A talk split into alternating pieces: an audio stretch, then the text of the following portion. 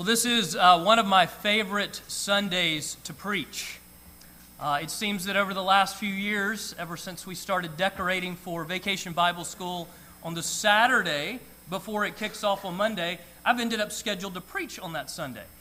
And, and I, have, I have really loved it and looked forward to it. Uh, uh, a couple of things, a couple of reasons that I really enjoy it is one, I appreciate that you come in on this Sunday and we are reminded about what is about to happen and about what God is about to do because children matter. Children matter to our God. Jesus loves the little children, and it is not just a song, it is a truth. And so we affirm that God loves children, and we affirm the work of our children's ministry. And not only the ministry to children within this congregation, but the mission to children and families throughout this local community. Well, another thing that I love about it is I, I get to preach with a different backdrop every year. I never know quite what it is going to look like. I do come and take a peek on, uh, on Saturday afternoon uh, just to see what I'm getting myself into. So every year, a change of venue. Uh, I enjoy that. It's been a, a, different scene, and every year they are just as amazing.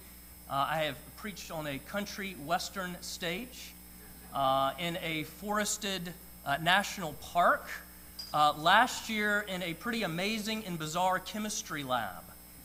And this year, this is new for me. I have never preached underwater before.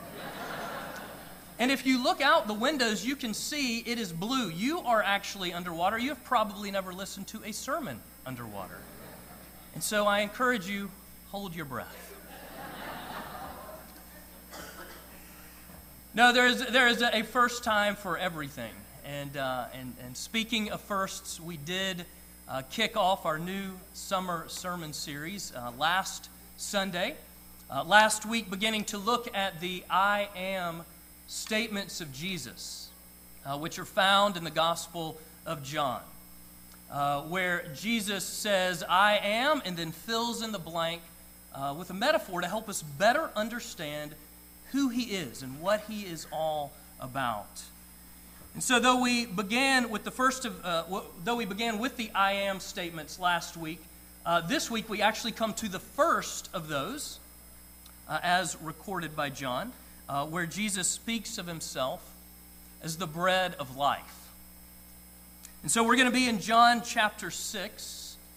And if you're using the Bible under the chair in front of you, uh, we will be primarily on page 890, uh, 892, uh, looking specifically where Jesus makes this statement in verses 35 and 47 and 48 in John chapter 6.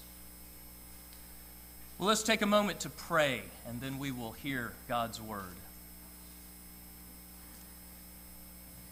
Lord Jesus, we thank you that you are the bread of life, come down from heaven to feed us, to impart life to us, to sustain that life. And we pray that this morning, you, bread of heaven, would feed us. Feed us through your word. That you would enable us to feed on you. And so open your word to us and open us to your word. And it's in your name we pray. Amen. So, John chapter 6, uh, verse 35. Jesus said to them, I am the bread of life. Whoever comes to me shall not hunger and whoever believes in me shall never thirst. Verse 47 Truly, truly, I say to you, whoever believes has eternal life. I am the bread of life. And this is the life giving word of God. Well, the I am statements you know, in, in a sense, they are answering the overarching question who is Jesus? Who is Jesus? And so we're going to consider that, that question this morning uh, with two of our own. Uh, two questions of our own with regard to Jesus' statement that he is the bread of life. What does Jesus mean, and what are we to do? Uh, what does Jesus mean, and what are we to do? And so, first, what does Jesus mean? Now, to begin answering that question, uh, it's helpful to understand a bit of the bigger picture of John's gospel, what he is doing as he writes uh, this account of Jesus' life and ministry. And so we're in the first half of the book, and the, and the first half of John's gospel is built around seven signs or miracles. John calls them signs, but seven signs, and they're all pointing to Jesus as the Son of God, as Savior of the world. And likewise, there are seven I am statements, uh, some of which correspond to one of the signs. Uh, for example, and in our case, uh, Jesus' sign of the feeding of the 5,000 is then followed by Jesus' statement about being the bread of life. Something else that John does, he, he also uses physical realities to teach spiritual truths. And so, for example, bread, bread of life. So, so helping us to see this is about daily sustenance. The very thing that we prayed earlier in the service, in the Lord's Prayer. Give us this day our daily bread. And so, John basically pointing to our continual need and God's continual provision and our most fundamental need, and God's most fundamental provision, the bread of life, which imparts and sustains life, life eternal. Well, also helpful in understanding uh, what Jesus means is understanding part of the context of, of chapter 6, uh, where we are. So if, if, you're, if you want to turn back a page, page 891 or just the beginning of chapter 6, whatever Bible you're using. uh, the, the headings are, are helpful here. So you see the first heading uh, Jesus feeds the 5,000. If you're familiar with the Bible uh, at all, and in particular if you're familiar with the, the four Gospels about Jesus' life and ministry, then you are probably familiar with this miracle because it is the only one that shows up in all four of the Gospel accounts. And so Jesus here is, feeds upwards of, of 20,000 people. Uh, a whole group of people gathered together, five loaves, two fish. Jesus takes what little they have and he multiplies it and provides abundantly for all the people.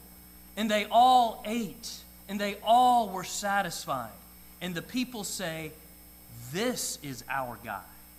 We like this miracle maker, this prophet and in John's account, he talks about how they want to make him king.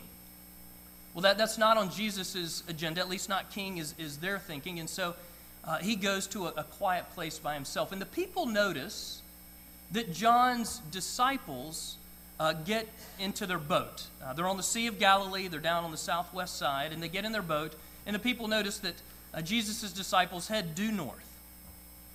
Well, they get up the next morning. My guess is they're ready for breakfast and they can't find Jesus. And they don't remember him getting in the boat with his disciples. Hence, the next heading Jesus walks on water. That's because Jesus didn't get in the boat with the disciples. He walked on the water to catch up with them. And then, as John tells the story, he steps in the boat, and immediately uh, they arrive to the shore.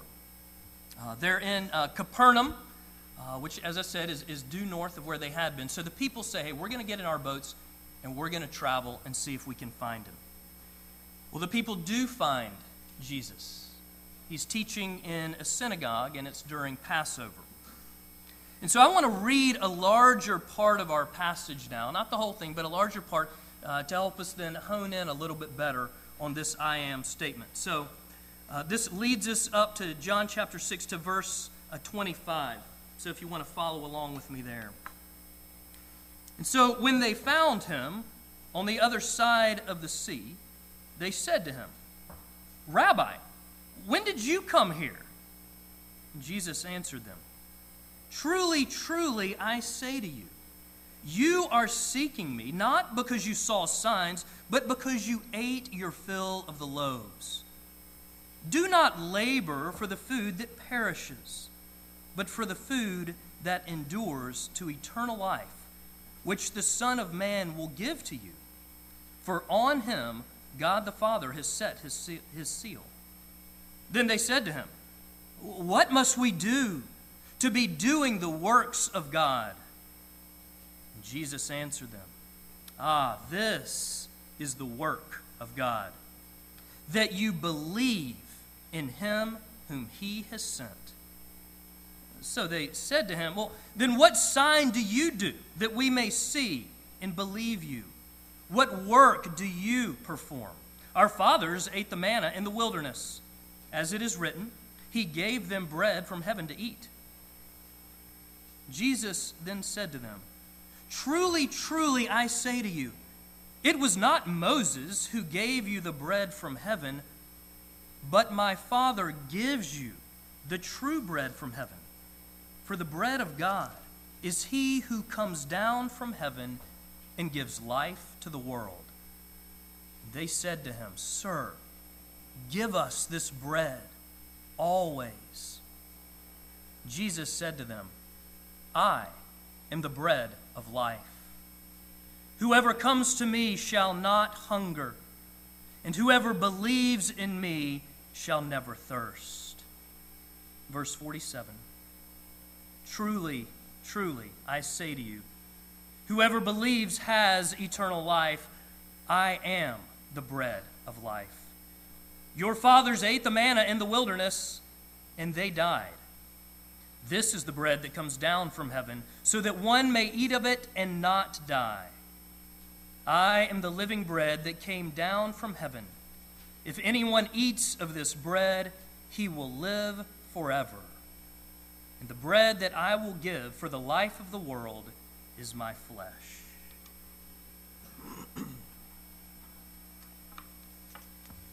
and do you see do you see what's going on here in the bigger picture?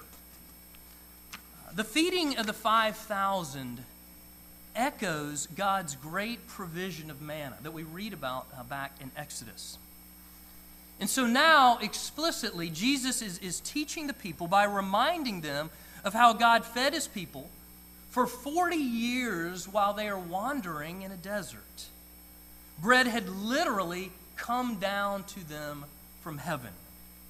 And yet, that generation perished. Now, though there is similarity between uh, the manna and Jesus, uh, the point here, it's actually one of contrast.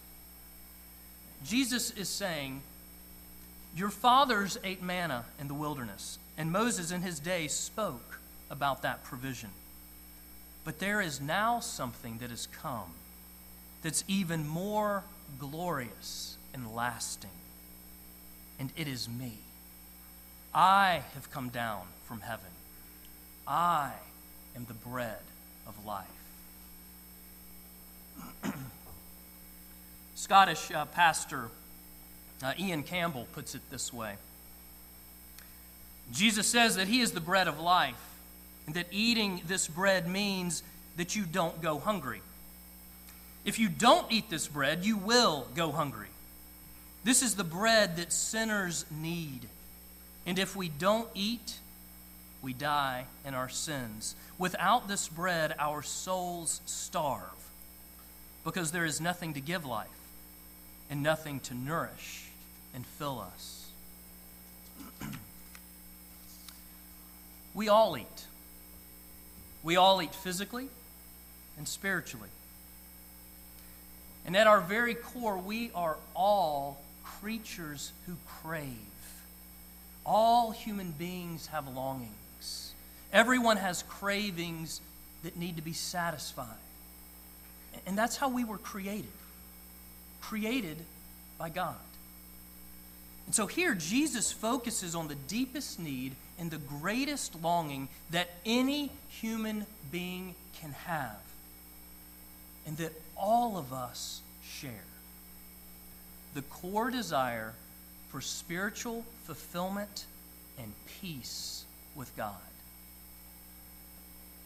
Because ultimately, every one of us is hardwired for eternity, for joy filled, everlasting life.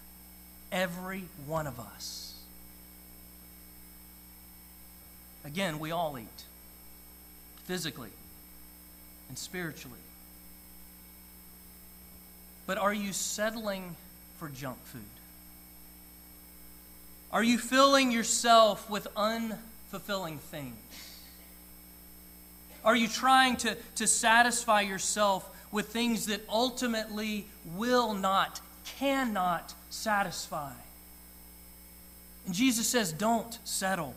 I am the bread of life. Come and feed on me. You see, Jesus is the answer to the deepest needs of the human heart. He is the full and satisfying sustenance for which your soul most deeply hungers every moment of every day. And He is your bread of life. Okay, so that, that's, that's a bit about who Jesus is, about what Jesus means when saying that he's the bread of life. But, but how do we respond? And so that, that leads to our next point. Second, what are we to do? What are we to do? And, and isn't that the question that we all ask all the time? explicitly, implicitly, any and every situation, what do I need to do? I try to figure out what I need to do. I ask what I need to do. Just let me know what do I need to do. It may be a problem you're facing, may be a challenge, a simple task, a big project, a relational opportunity, a relational conflict. What do I need to do? And that's the same question that the people asked, didn't it? In verse 27, Jesus exhorts the crowd do not work for the food which perishes, but work for the food which endures to eternal life, which the Son of Man will give to you. When Jesus mentions work, it triggers in the religious mind good works uh, works done to earn and to maintain God's favor, uh, His blessing, and His care. And so the people ask, Jesus, what must we do to be doing the works of God? And Jesus answered, This, this is it. This is the work of God, that you believe in Him whom God has sent. Say what? Are you serious, Jesus? No, no. Did you not hear the question? What are we supposed to do?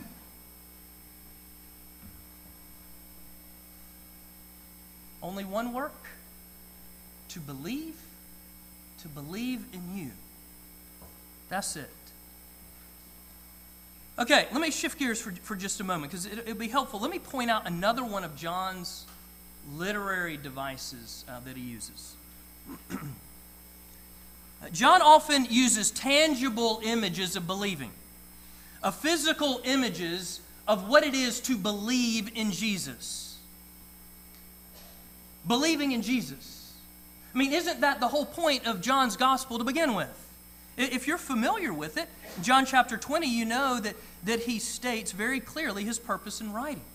These things are written so that you may believe that Jesus is the Christ, the Son of God, and that by believing you may have life in his name. And here, John gives us a physical, tangible image of what it is to believe in Jesus eating, something that you do every day, something that I do every day. Eating is believing. Physically, you have to eat to live. Spiritually, you have to eat to live. But we've got to eat the right stuff. Verse 35, Jesus says, I am the bread of life. Whoever comes to me shall never hunger, and whoever believes in me shall never thirst. Whoever feeds on me, whoever eats of the bread of life, you'll never hunger, you'll never thirst. And if I'm going to be honest with you, when I read those words, immediately my heart cries out, Never? Really? Never hunger. Because you know, there are times when I am struggling. There, there are times that I am spiritually dry. Uh, when, when, it is just, when, when it is just empty, a, a place even at times of, of feeling desperate, restless. I'm terribly hungry. I'm terribly thirsty. God, are you really there?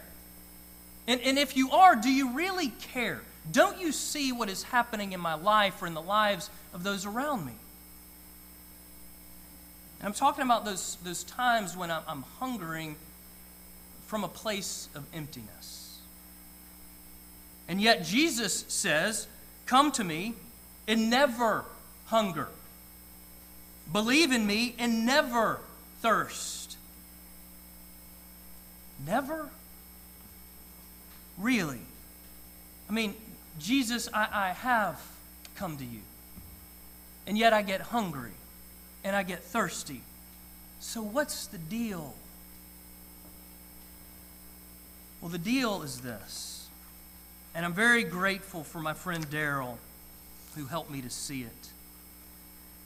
The deal is this it's in the tense of the verbs.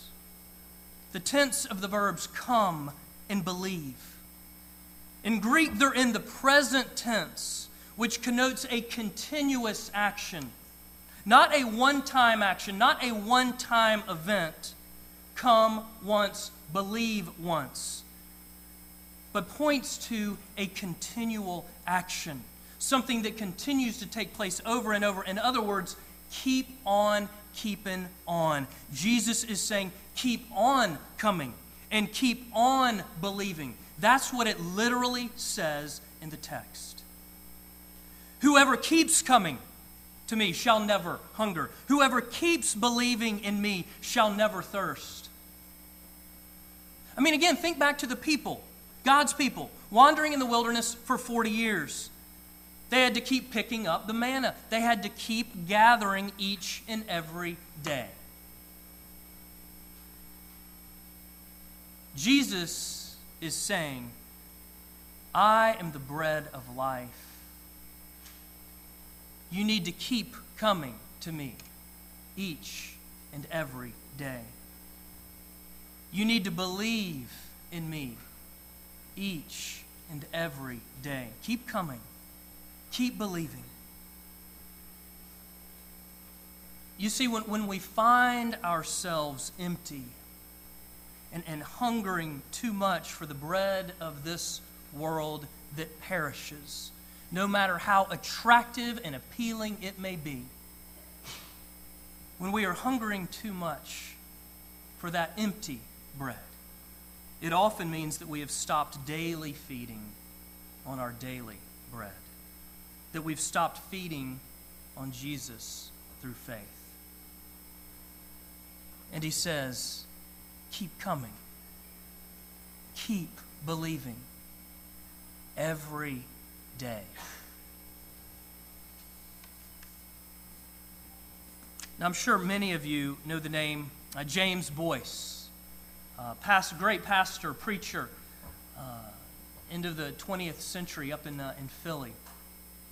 Uh, Dr. Boice tells the story about a British man who, in the early 20th century, was coming to America. The man had purchased passage on one of the great ocean liners. He didn't have much money, so he decided to save on food by stocking up on crackers, cheese, and fruit before his departure. The ship sailed, and he began to eat his meager meals. And this went fairly well for the first four or five days. But as the ship drew closer to New York, the crackers became increasingly stale, the cheese became moldy, and the fruit spoiled. Finally, there was nothing left that was fit to eat. So the man decided that he would go to the dining room and have one last meal, and a good meal. One last good meal before the liner docked in Manhattan and he would go ashore. Imagine his surprise to discover that nothing in the dining room cost anything, and that all that he ever could have eaten had already been included in the price of his ticket before he left the British Isles. Friends, aren't we the very same way? We so often don't realize that saving faith includes sustaining faith. And so we stop feeding on Jesus, who is our daily bread. Jesus calls you to come and believe the very first time. And he calls you to keep coming and to keep believing all the time. And he promises, I am the bread of life. I am your bread of life. I am that without which you cannot truly live. I am the full and final satisfaction for every human soul, including yours. So come to me every day. Believe in me every day. I give you myself as living bread. Come, take, eat.